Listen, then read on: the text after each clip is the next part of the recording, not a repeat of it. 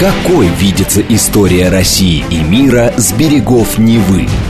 Авторская программа петербургского историка Сергея Виватенко «Виват. История». Самые яркие и самые загадочные страницы прошлого, судьбы людей и империй, великие достижения и потрясения от древних времен до современности. «Виват. История». Программа предназначена для лиц старше 16 лет.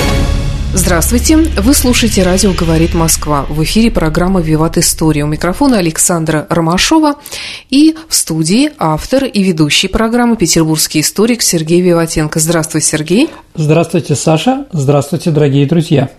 В конце выпуска у нас викторина, как всегда. Мы в ней разыгрываем книги от издательства «Витанова». А призы получают у нас те, кто вернее, тот, кто первым правильно ответит на вопрос Сергея, пришлет его нам по указанному электронному адресу или в нашем сообществе ВКонтакте. Ну а тема сегодняшней программы – Невская битва. Да, Саша, абсолютно верно. Мы сегодня поговорим о сражении 1240 года и с той ситуации, которая сложилась до этого, взаимоотношения между Скандинавией, ну, Швецией в первую очередь, да, и Русью. Ну, дорогие друзья и Саш, я хочу напомнить, что понятно, что Киевская Русь имеет отношение, скажем так, варяги и жители Балтийского моря и Скандинавии имеют определенное значение к организации нашей государственности. Ну, тот же Рюрик, понимаете, да, Олег там и многие другие. И понятно, что когда появилась наша государственность, у нас были нормальные отношения как шведы, ну и другие представители этого народа, шведы приезжали к нам и воевали за нас. То есть мы можем много увидеть шведских или германских имен в договоре Ивана с Византией, например, там, или какие-то истории, связанные с Святославом, тем же самым Ярославом Мудрым, которые тоже они были родственники, вы знаете, да, жена у Ярослава Мудрого была оттуда. Вот, поэтому взаимоотношения были не очень плохие путь из в греки тоже играл свою роль определенную, но через некоторое время отношения стали не то что портиться, а изменяться. Почему?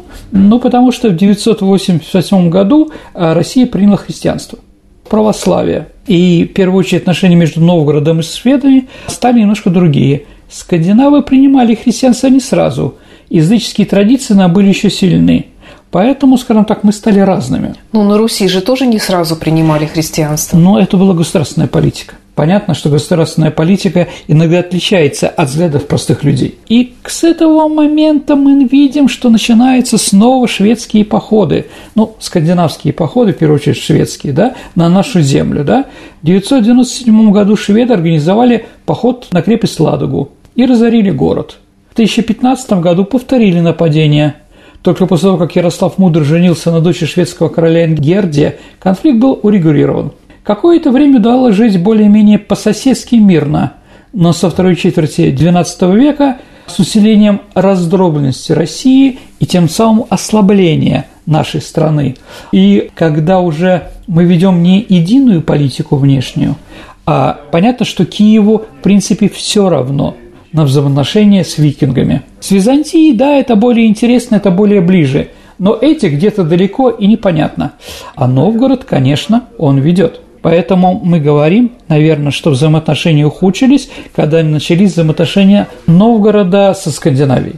Вот там уже как бы начались определенные вещи. Итак, между Новгородом и Швецией стали возникать военные конфликты.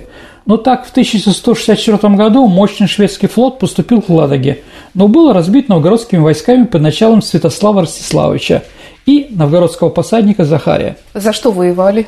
Слушайте, ну, за контроль, с одной стороны, пути из в Греки, с другой стороны, из-за приграничья, а именно из-за Финляндии. Финляндия, ну, сегодня она так, ну, государство, да, в то время это были финно-угорские племена, в основном Сумь и Емь. Саш, а какое слово произошло от племени Сумь? Как ты думаешь? Суми? Конечно, да. А вот, Само название страны. Да, абсолютно верно. А Ем – это племя, которое находилось, жила, ну, сейчас, скажем так, на юге Финляндии. Это Лапинранта, Иматра, Котка, Хамина, вот эти вот районы. И понятно, что это уже практически Карельский перешеек, да, и Новгород с ними пытался общаться – И Новгород их контролировал. Там было принято христианство православие, но и они платили налоги Новгороду. А Швеции, которая поставила задачу захватить всю Финляндию, это, конечно, не устраивало. Ну, еще и разные мелкие моменты там, да, в Прибалтике и так далее, да. Ну, я думаю, что, может, мы еще что-то об этом поговорим. Да, дорогие друзья, я тут вам перечислил, какие шведы плохие. Нет, дорогие друзья, они были одинаковые и стоили друг другу и Новгород Швеции, и Швеция Новгороду. Новгородцы тоже нападали. Но самый знаменитый поход 1187 года был убит архиепископ Упсальский, но считается, опять-таки, что его организовала Емь. То есть это была такая ответочка этого племени. Но с другой стороны, говорить, что Новгород не руководил ими, ну как-то странно. Ну, самый известный трофей, Саша, а после этого похода на город э, Сигтуна, не знаешь какой? Это знаменитые ворота Софийского собора в Новгороде. Просто новгородцы сняли с кафедрального собора Упсалы и переставили к себе. Там, правда, один человек еще себя изобразил там, да? Ну, типа мастер делал, да? Сейчас хотите их увидеть, езжайте в Новгород к Софийскому собору. А характерно, что всех своих восточных соседей, с которыми шведы вели боевые действия, поздно принявшие христианство, скандинавы считали язычниками. Стало быть, и многие боевые операции проходили под знаменем насаждения христианства. Напомню, дорогие друзья, что шведы стали католиками. После 1054 года эта разница есть. И то, что шведы-католики видели православных христиан как схизматов, как тогда называли, это тоже играло определенную роль. То есть это не укрепляло взаимоотношения между нашими странами. И если мы посмотрим, под какими девизами шло захват э, Прибалтики или захват Финляндии или захват каких-то новгородских земель, то это понятно, это крестовый поход. А первый такой крестовый поход в Финляндию был устроен в 1150 году.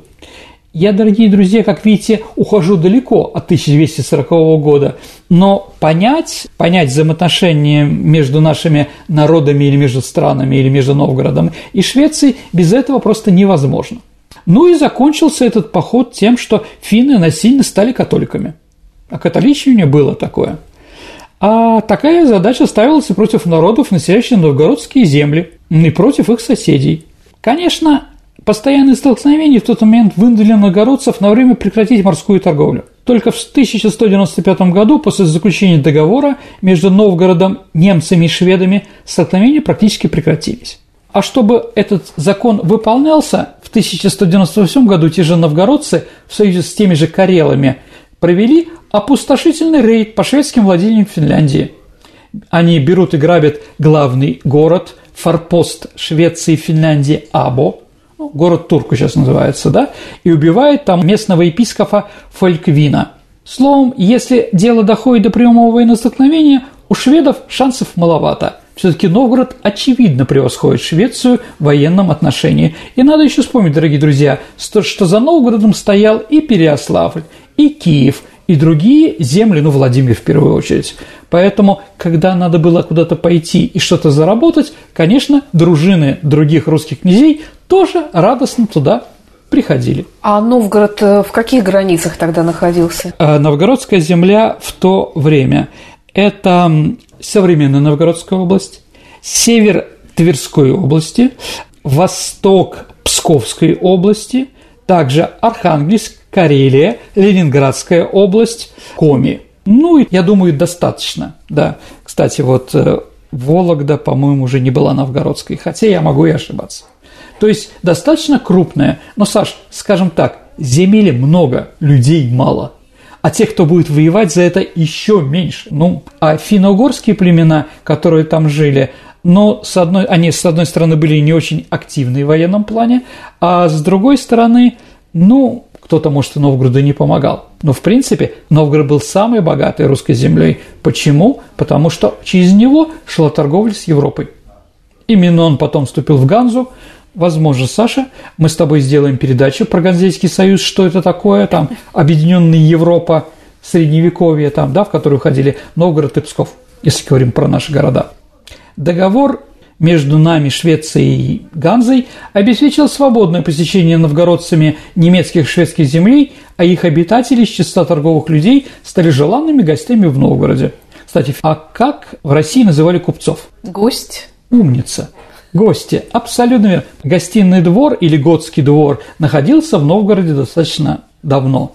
Там, скажем так, жили представители Европы и могли честно торговать. Их там не трогали. Это было самое важное. Новым этапом противостояния и взаимоотношения стал XIII век, когда русские земли были обескровлены набегами монголов. В 1237 году основатель инквизиции папа Георгий Григорий извините, IX одобрил так называемые «северные крестовые походы» против Руси под предлогом защиты новокрещенных финнов. Ну, для этого были мобилизованы ливонские рыцари, датские и шведские воинские контингенты. Еще раз, то, что это произошло в 1237 году, тот год, когда уже монголы э, разрушили очень многое чего в нашей стране, а вот думаю, это не случайно. Думаю, что было видно, что у них есть силы из-за нашего ослабления что-то здесь получить. Уж очень их интересовали финно-угорские племена, которые недавно стали католиками, да? Защитим их. А что, мы там их резали, что ли? Или заставляли обратно в православие? Да нет, конечно. Они, конечно, лукавили. Итак, а, это специальный документ Папы Римского, говорилось о начале крестового похода, там было написано организации против финских язычников и их близких соседей. Кто ж такие близкие соседи? Я думаю, все прекрасно понимали. Новгород. В июне 1938 года датский король Вальдемар II и магистр ордена Герман фон Балк договорились о разделе Эстонии и военных действиях против Руси на территориях, прилегающих к Балтийскому морю, с участием шведов. Русские земли в эти годы были ослаблены, еще раз повторю, монгольским нашествием. Но в том году они напасть не решились. А уж больно был еще великий страх перед сильной Русью, который был до этого.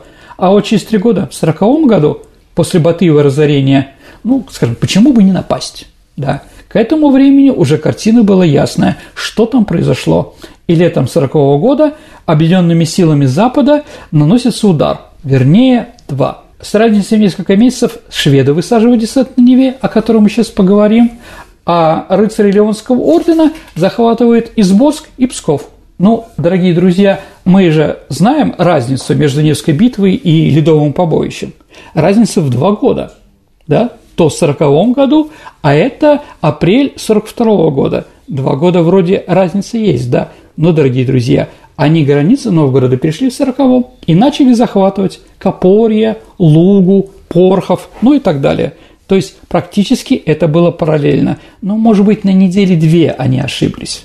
Да. А так бы у них был двойной удар. Думаю, что слаженность действий прослеживается – и думаю, что поэтому план был разработан на самом верху, и ниточки шли в Ватикан. Прибалтика Давайте немножко поговорим о Прибалтике в начале XIII века. Ты упомянул Эстонию, разве угу. она тогда так называлась? Она никак не называлась. Там жили эсты, поэтому Эстланд, земля эстов. Там жило чуть, да, ну и там жили еще ливы. Это тоже финно-угорское племя. Ну, сейчас латыши начнут на меня шипеть немножко. Но это финно-угры, в принципе, чем латышские, да. Там были разные племена, разные племена, у которых не было своей никакой государственности. И просто было непонятно, кто это захватит. Но чтобы, дорогие друзья, понять ситуацию, что там происходило, я снова немножко откачусь на 20-40 на лет назад от тех событий. Ливы, латы, латгальцы там и другие платят дань Полоцку. Полоцк – это древнеславянская земля, да, но сейчас это Витебская область Беларуси. Ливы живут в устье Западной Двины, как бы контролируя выход Полоцка в море.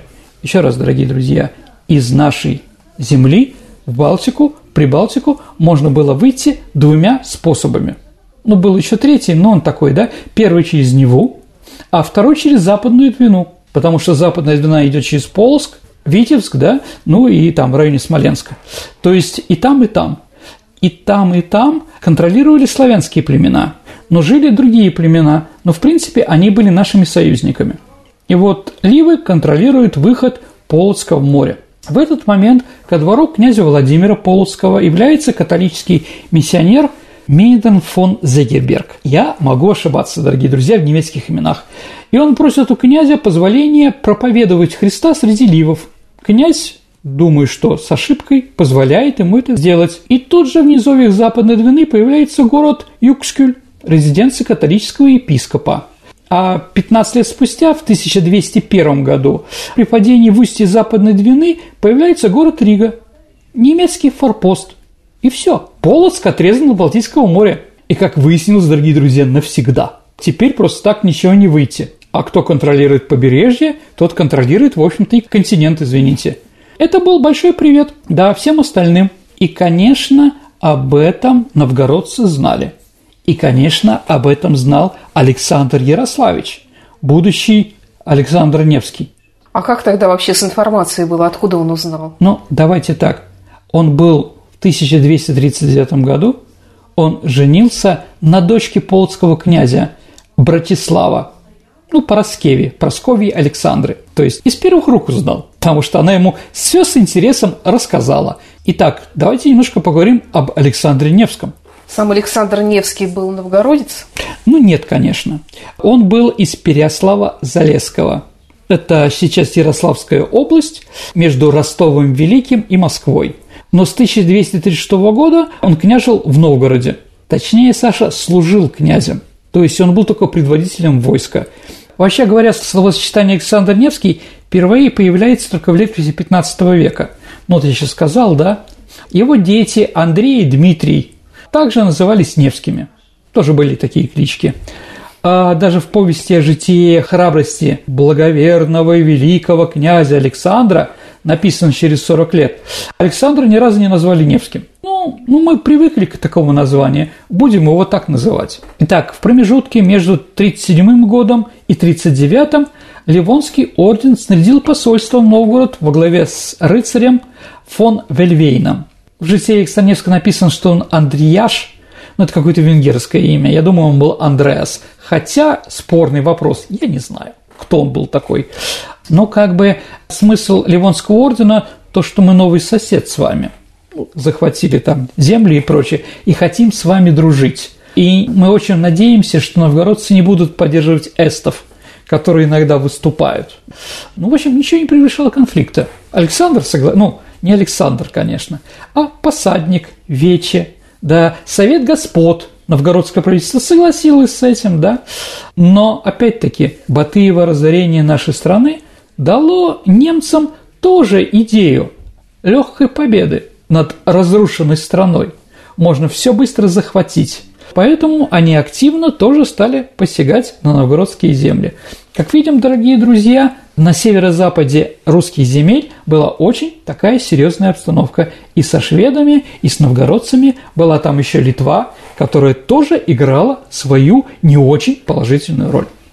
Швеция, как мы уже говорили, крестовый поход 1938 года в Финляндию возглавил его граф Биргер против Хаменлины Финляндии.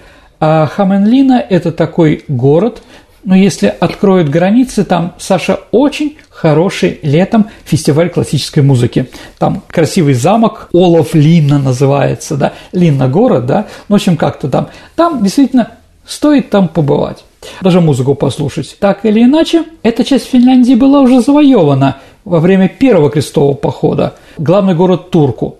Бергеру предложилось расширить территорию влияния. И там был, значит, построен этот замок, да, Олаф Лина, чтобы контролировать. То есть шведы стали подходить со всех сторон. А шведские источники, ну, забегая вперед, скажу, что они пишут, что шведы вынуждены были начать завоевание Невы, не Новгорода, для того, чтобы отрезать Емь, которая там находилась, да, от своих союзников. То есть они получали от Новгорода и финансы, и продукты, и добровольцев, и многое другое. А если Новгород отрезаем, то есть него отрезаем, да, то Корейский перешейк и Емь оказываются отрезаны. Им легче выиграть. Так или иначе, в общем, из-за крестового похода, может быть, из-за уничтожения неразумных емей, язычников, тоже может быть. Может быть, помочь русскому народу свергнуть дурное правительство и после этого начать войну с татарами – и такая фантазия тоже происходила, неважно. Главное, что началось. Ты спросила про границы Новгорода. Я тебе э, не все сказал. Граница Новгорода в Финском заливе – это остров Котлин, угу. Кронштадт. Это всегда наш остров, да? поэтому на нем находилась морская стража Великого Новгорода. Там находились Ижора, финно-угорское племя, которое жило в устье реки Нева, во главе с Пельгусием. Ну, Пельгусий, он был крещенный, его звали Филипп. Филипп Пельгусий, да, а, который и смотрел из Котлина с острова, где сейчас находится Кронштадт, хорошо просматривается и правый берег, Корейский перешеек, а с другой стороны, с левой стороны, из Петергофа еще лучше виден Кронштадт. Поэтому действительно эта стража контролировала все подходы и, подходы, и конечно, они увидели определенную эскадру из деревянных дракаров, или как они там еще назывались. Итак, они прибыли в устье реки Невы, высадились на берег. Считается, что они высадились и поставили свой лагерь в том месте, где Ижора впадает в Неву. Новгородская летопись старшего извода сообщает так. «Придоша швеи в силе велице, и Мурмане, и Сунь, и Ем, в кораблях множество зело, свеи с князем и с ними пискупы своими, и сташа в Неве устье и жеры, хотячи воспрети Ладогу, просто же реку, и Новгород, и все области Новгородской». Конец цитаты. Ты очень хорошо читаешь по-старославянски. Но... А кто такие скупы? Пискупы. Пискупы? Пискупы, епископы. Угу. Ну, еще раз, красивое слово епископ. Да, я не думаю, что они там кишели епископами. Вообще в Швеции сколько было епископов? Ну, 4-5, наверное, на всю, на всю Швецию. Ну вот, видимо, какие-то католики были с крестами. Их называли так. А во главе шведов, по нашим источникам, находился Биргер Магнусом – или Ярл Биргер. По мнению некоторых историков, войско возглавлял другой Ярл Ульф Фаси. Еще раз, я не думаю, что нам это важно. А расскажи про Бергера. А, Бергер из Бельбю, 1200 год, и умер он в 1266 году. Прожил 66 лет. Для его веселой жизни военной это много. Судьба, видимо, его как-то оберегала. Правитель или Ярл, как тогда писали.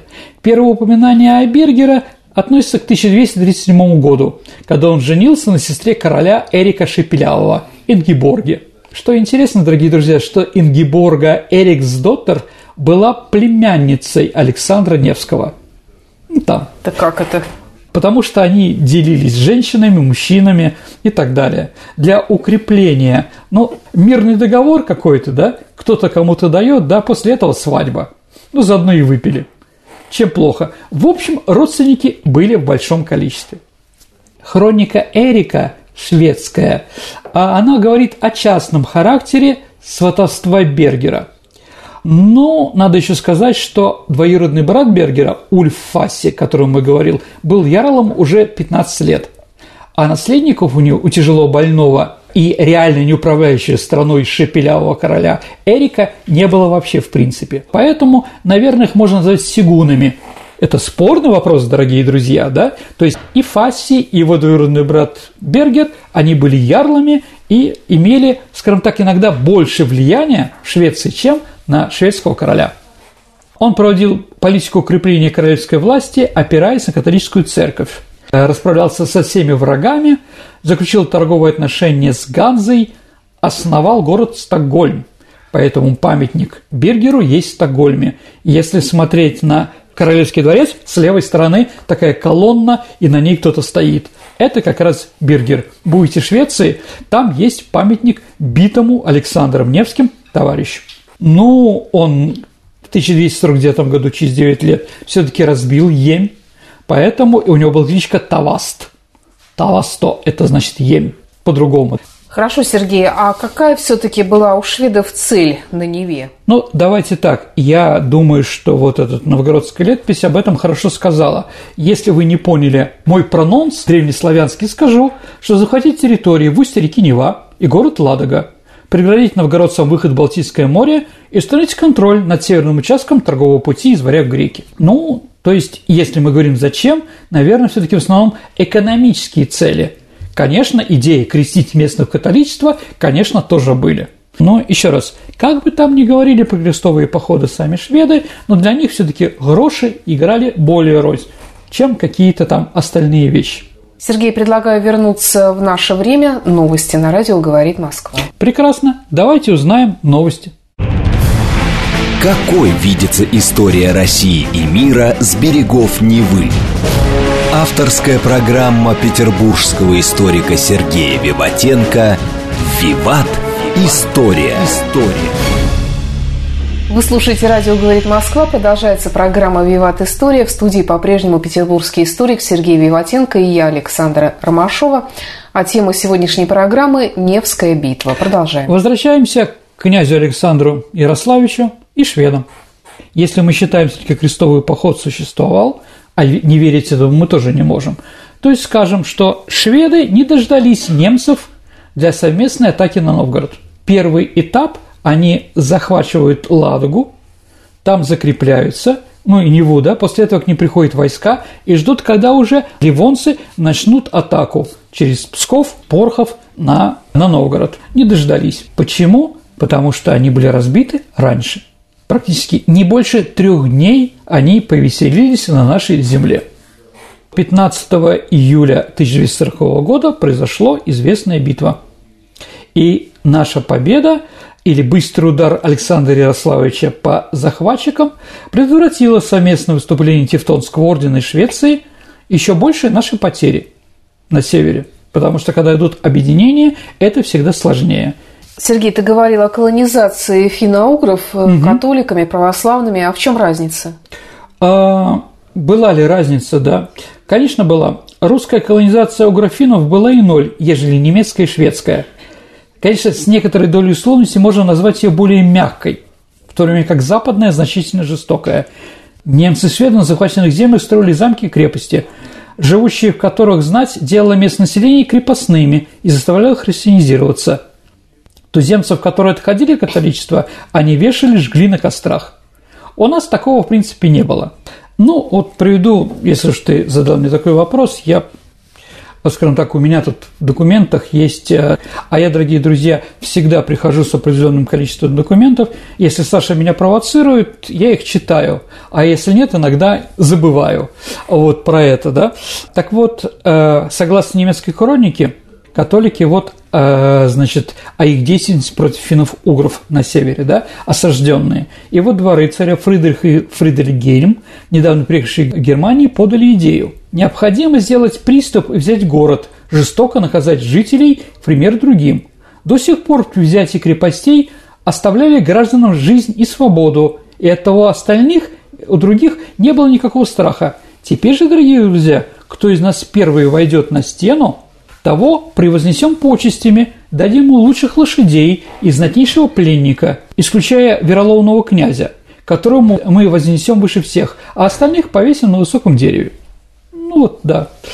В то же время, если мы говорим про наше все-таки, да, слабое заселение северных земель позволило русским внедряться почти безболезненно. Русские не превращали туземцев своих крепостных или рабов, а накладывали их дань не очень большую, потому что если будет жесткая дань, да, то просто, ну, с одной стороны, они вырежут сборщиков налогов, а с другой стороны, уйдут в тайгу и их ищи. Сейчас же так же можно делать где-нибудь в коме, ну, понимаете, да. или где-нибудь там под Кудымкаром, да? Ну, пусть, да, налоговые побегают там по болотам, найдут своих этих самых товарищей, кто не заплатили или заплатили мало. Границы новгородской земли, еще раз, охранялись сторожами – то есть это были финно-угорские племена. И вот как раз Пельгусий сразу сообщил и спешно послал доложить об этом Александру. Кроме того, Саша, что он послал сообщение Александру Невскому, что увидел шведов, если верить еще житие Александра Невского, он увидел там еще кое-что. Вот как об этом описывает о житие преподобного святого Александра Невского. «Стоял Пельгусий на берегу моря, наблюдая за обеими путями, и провел всю ночь без сна, когда же начало всходить солнце, он услышал шум сильный на море и увидел один корабль, плывущий по морю, и стоящий посредине корабля святых мучеников Бориса и Глеба в красных одеждах, держащие руки на плечах друг друга. Гребцы же сидели словно мглою одетые. произнес Борис, брат Глеб, бери грести, да поможем сроднику своему, князю Александру. Увидев такое видение, услышав слова мучеников, Пелегусий стоял, пока корабль не скрылся с глаз его.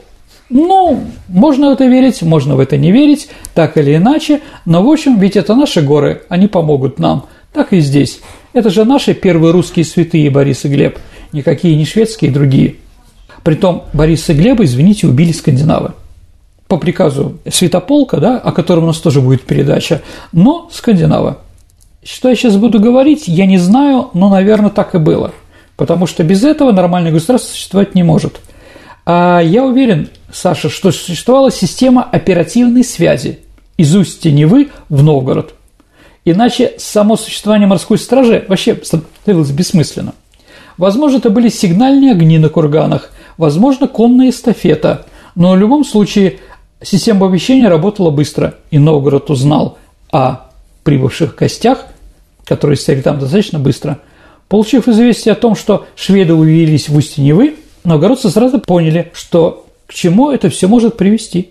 Новгородцы помнили, как в устье реки Западная Двина появился немецкий форпост Рига. Поэтому что-то такое могло появиться и на Неве. Получив известие о приближении противника, князь Александр принял решение действовать своими силами, не запрашивать помощи у отца или у своих соседей. Согласно житию, Александр вступил с малой дружиной, и многие новгородцы даже не успели присоединиться, так как у князя не было времени. А во время этого похода к ним присоединился еще гарнизон крепости Ладога. По принятому обычаю воины собрались у собора Святой Софии и получили благословение от архиепископа Спиридона. Александр воодушевил дружину речью, а фраза, которая до нас дошла, стала крылатым и даже попала в художественный фильм «Брат 2». Братья, не силах Бог, а в правде. Да, в чем сила, брат? Угу. Далее, как написано в житие, вспомни слова псалмопевца «Сие в оружии и сие на конях». Мы же во имя Господа Бога нашего призовем, не убоимся множества ратных, яко с нами Бог. Конец цитаты.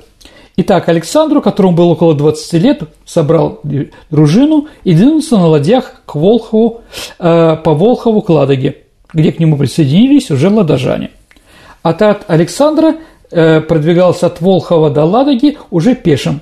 Затем повернул к устью Ижоры. Войска в основном состояли из конных воинов, поэтому шли достаточно быстро. Но были, конечно, и пешие, которые для того, чтобы не терять времени, также передвигались на лошадях. Разведка обнаружила светский лагерь. Шведы были очень суеверены и поэтому подставились. Итак, дорогие друзья, извините, мы на радио, поэтому сейчас я буду говорить на пальцах. Потом Саша тоже карту вывеси, да? Вот смотрите, река Нева, да? Как шведы могли переночевать? Они переночевать на правом берегу. Ведь Новгород на левом берегу. И поэтому, если Александр на своих лошадях подошел к Неве, ему надо еще переправляться через Неву. А это нужно корабли, нужно время, и его обязательно увидят да, но они не на правом берегу решили ночевать, а на левом. Дальше там впадает река Ижора. Если мы знаем, что враги наши находятся на правом берегу Ижоры, Новгород, да, и Ладога, да, то мы будем ночевать на левом берегу, с той стороны, чтобы а враги еще, когда на нас нападают, вынуждены были еще перейти реку. Но шведы, не зная почему, как раз на правом берегу Ижоры и на левом берегу Невы сделали свой лагерь, то есть подставились. Итак, 15 июля началось сражение. Атака русских началась в 6 утра. Саша, а ты думаешь, почему так рано? Разве это рано по тем временам? 6 утра, конечно. Ну, да. так э, это какой месяц? Это июль. Это не важно. Белые ночи тут не играют никакой роли. Просто люди отдыхают и спят. В 6 утра они еще спят. То есть, во-первых, неожиданный удар, во-вторых, чтобы рыцарь или серьезный человек был готов к бою, его надо час еще одевать. Ага. Сам он одеваться-то не может. Не потому, что он несовершеннолетний, а потому что латы, кольчуга и прочее весят определенное количество килограмм. Поэтому он стоит и на него одевают. Да. А потом еще его сажают на лошадь. Или его могут посадить на лошадь и там на лошади его одеть. Да. Потому что если он падает, Саша, он, извините, как черепаха на спине. Он ничего сделать не может, он сам встать не может. Несчастные люди. Какая да. сложная конструкция. Определенно, А Саша. у наших воинов тогда какая была А наши амуниция? были одеты. Наши уже были одеты. Это не криком «Внимание, рота, подъем!» они устремились на врага. Нет, они ночью Нет, не это спали. понятно. А какая, во что они были одеты? У нас схожая была? Скажем так, ну, давайте так. Да, в общем-то, схожая, потому что латы, а, конечно, у шведов тоже были, но в меньшей степени кольчуги были. Кольчуги, и у тех, да. и других. Да. да, поэтому так рано. Во-вторых, а мы им навязываем и время, и место сражения, а не они нам. Это тоже очень важно. То есть мы контролируем, мы им навязываем все в этом сражении, и мы атакуем. А атака всегда и неожиданно приносит определенные результаты. Внезапность нападения, конечно же, сыграла свою роль. Потом, как известно, был еще поединок, где Александр ранил Биргера. Ну, это красивая история, но в летописи написано «оставил у него на свою печать на его голове». Единственное, что когда нашли, когда изгумировали могилу Бергера, то увидели, что у него на голове действительно какой-то шрам непонятно от чего. То есть, да, наверное, можем сказать и на его картинах, да, что у него лицо какое-то странное, перекошенное. Возможно, это привет Александра Невского. Да. Ну, как бы да. И шведы стали отступать к кораблям. Житие передает, что ангелы пришли на помощь новгородцам – как в древнее время при нашествии Синахириба, царя Ассирии на Иерусалим. То есть, когда какая-то часть шведов переправилась, переправилась через Жору, там не было русского войска, но потом, когда мы туда вступили, мы увидели какое-то количество убитых шведов.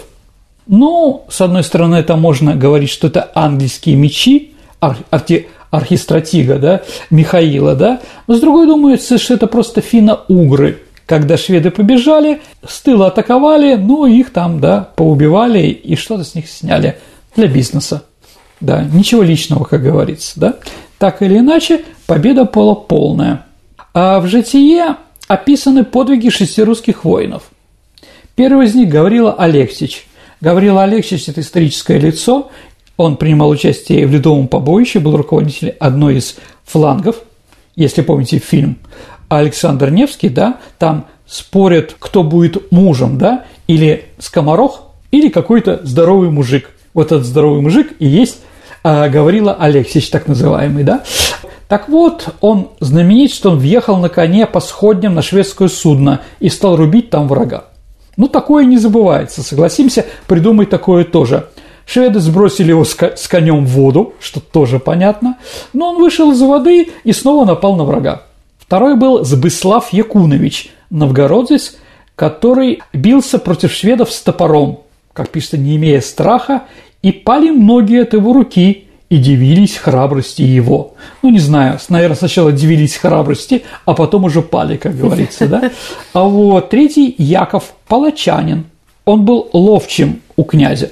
Он напал на полк с мечом и похвалил его князь. Четвертый Миша Плотник – он поддырнул под вражеские корабли и стал делать дырочки при помощи топора. Корабли начали тонуть, шведам это не понравилось. Вот, пятый Сава ворвался в золотоверхний шатер Ярла и подсек шатерный стол. В общем, это как был символ, как флаг. Он упал, это было воспринято плохо. Ну и Ратмир, слуга Александра, бился пешим и упал и скончался. Ратмир, Саша, это прямой предок Александра Сергеевича Пушкина. Мой предок Арача святому Невскому служил. Ну, по Пушкинам, у них же не все были ганнибалы. Вот, да, но вот были еще и, скажем так, новгородцы. Эти сведения достаточно достоверные, Саш, а поскольку автор записал их со слов участников Невской битвы еще раз через 40 лет. С наступлением темноты большая часть шведских судов ушла вниз по течению Невы, а часть была захвачена русскими. По приказу Александра два трофейных корабля, шнеки они называются, загрузили телами убитых шведов и пустили их обратно. Ну, Нева течет Финский залив, то есть, ну, там где-то там шведы их захватят, а потом похоронят. Ну, в принципе, почему нет? А остальных убитых врагов ископаши яму, а и в них положили без числа. Потери русских оказались 20 человек. Этот факт, а также отсутствие упоминания низкой битвы в шведских хрониках дает повод ряду историков свести битву до уровня малой стычки. Ну, по-моему, гибель 20 отборных ратников при внезапном нападении не такая уж малая потеря. Кроме того, в сражении на стороне русских участвовала и Жора, а их, конечно же, не считали, сколько там было погибло. После битвы православных русских язычников и Жор хоронили в разных местах и по разным обрядам, что тоже понятно. А Ижора сжигал свои тела, поэтому ну, русские вряд ли считали, сколько там их погибло. Другое дело, что число шведов, пришедших с Бергеном, могло быть намного меньше, чем предполагают наши патриоты-историки. А вот их вполне могло быть не более тысячи человек. Ну, из них там гребцы там и прочее. Во всяком случае, после Невской битвы шведы туда появились только через 60 лет. То есть два поколения прошло. То есть помнили, не лезли.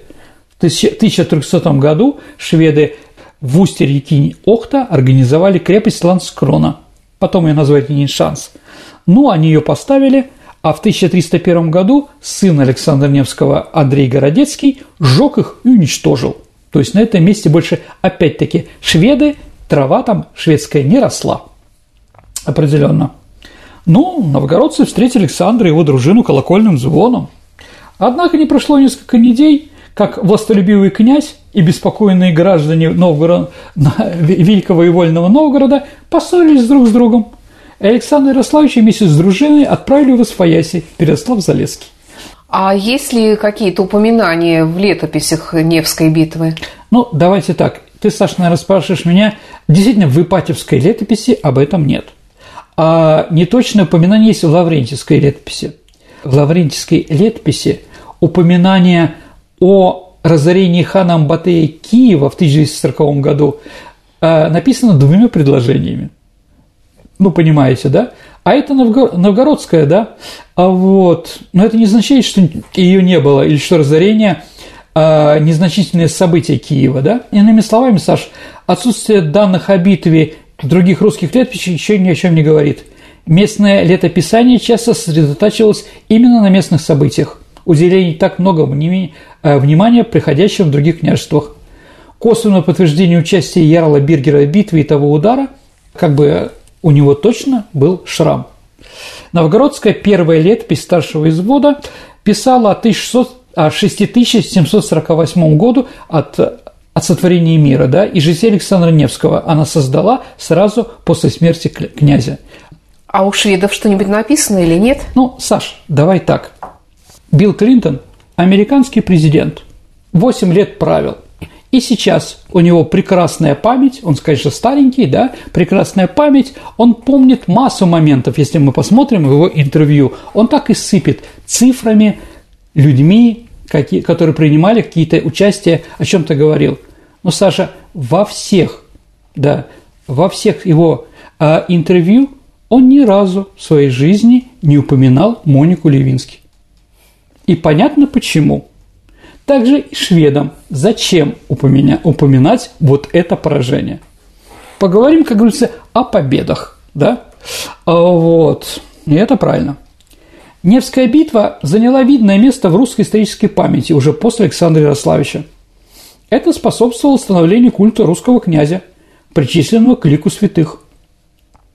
Местное Владимирское почитание Александра Невского началось уже во второй половине XIII века – то есть через 30 лет после событий Невской битвы. А после этого к личности князя обращаются уже русские князья в связи с борьбой с Ордой. Да. А также были в это время открыты нетленные мощи князя, что подтвердило его святость и считалось добрым предзнаменованием.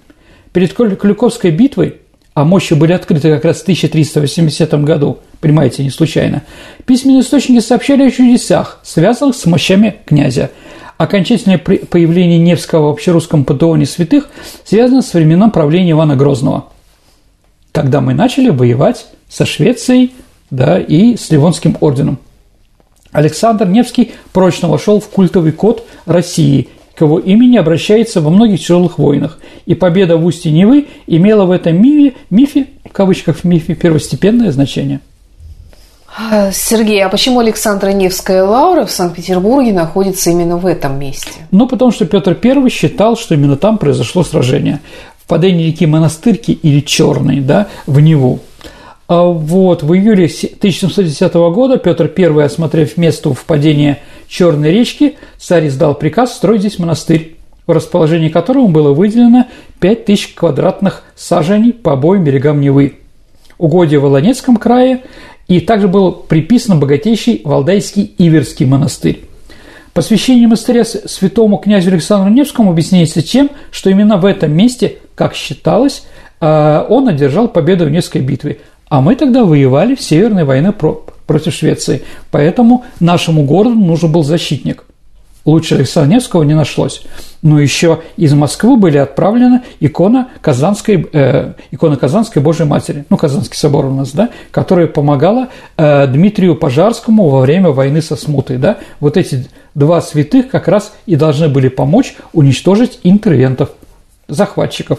А, вот. Обустройство нового монастыря руководил архимандрит Феодосий Яновский. Официальное основание монастыря 25 марта 1713 года. Праздник Благовещения. Проект архитектурного комплекса был разработан через два года Доминика Трезини. Невский монастырь виделся Трезини как симметричный ансамбль каменных строений, занимающий участок между него и Черной речкой. Одновременно это был дополнительный форпост на юго-востоке новой столицы, чтобы шведы не ударили к нам с правого фланга. Он должен был защищать, потому что это была тоже крепость.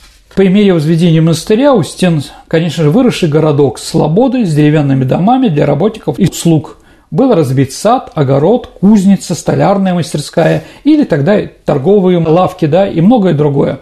Также была открыта школа для детей священнослужителей, приближенная в ту самую семинарию, которая и сейчас находится там. Петр I посетил вновь устроенный монастырь 29 мая 1723 года. А когда принесли по Неве, приехали мощи, он их встречал на лодке, взял их на свою лодку и лично, держа в руках, он ее отдал монастырю. Мощи Александра Невского. А что сейчас в этом месте можно посмотреть? В устье реки Жоры. Ну, там церковь, конечно, Александра Невского есть, да. А вот она была построена при Павле Первом, но во время Великой Отечественной войны она была взорвана. А вот, ну, война была там ровно 100 метрах от церкви находится музей. Да, ну, не очень большой, но он есть.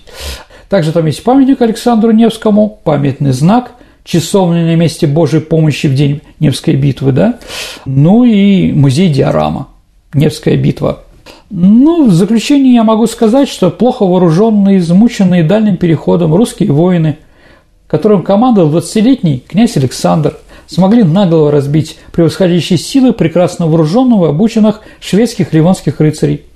На месте, где происходило сражение, да, ну, является одной из, э, скажем так, ну, это не поле воинской славы, но, во всяком случае, место воинской славы 100%. Да. Пушкин здесь приезжал и тоже отметил это место, да. Он ездил в Шлиссельбургскую крепость, чтобы встретиться с декабристом Кюхельбекером, своим однокашником. Да, и остановился там специально, чтобы, скажем так, подумать о прошлом. Он как раз тогда писал произведение «Араб Петра Великого» и «Моя родословная». Ну вот, Саш, наверное, все. Спасибо, Сергей. Я предлагаю теперь перейти к нашей традиционной викторине. Вспомним по традиции вопрос прошлого выпуска программы. У нас последняя передача была, дорогие друзья, про Екатерину II. И вопрос был такой, почему была мода на оголенное плечо при Екатерине II? Все женщины должны были показать, что они прошли вакцинацию. Угу. Да, шрамик остался. Саш, я думаю, что у вас тоже такой шрамик Конечно, остался да. от советского времени, да. Вот женщины тоже тогда показывали именно, да, и свои прелести, и то, что они вакцинированы. А вот, есть у нас правильный ответ, Саша? Да, а, первым правильный ответ прислал Николай Воздвиженский. Поздравляем, Николай. Я думаю, что вам понравится книжка э, от издательства Витанова. Они действительно очень хорошие. Ну а теперь новый вопрос. Угу. Как я уже сказал, дорогие друзья, в памяти Невской битвы в устье реки построена каменная церковь. Но в самом начале войны при фронтовой полосе командование 55-й армии приказало взорвать церковь. Назовите причину этого приказа. Ваши ответы отправляйте на наш электронный адрес радио Виват собака mail.ru либо через наше сообщество ВКонтакте вы всегда можете найти Сергея Виватенко или меня, Александра Ромашова, и в личном сообщении также вы можете отправить ваш вариант ответа. На сегодня все. Это была программа «Виват История». До встречи в эфире. До новых встреч, дорогие друзья. Берегите себя. До свидания.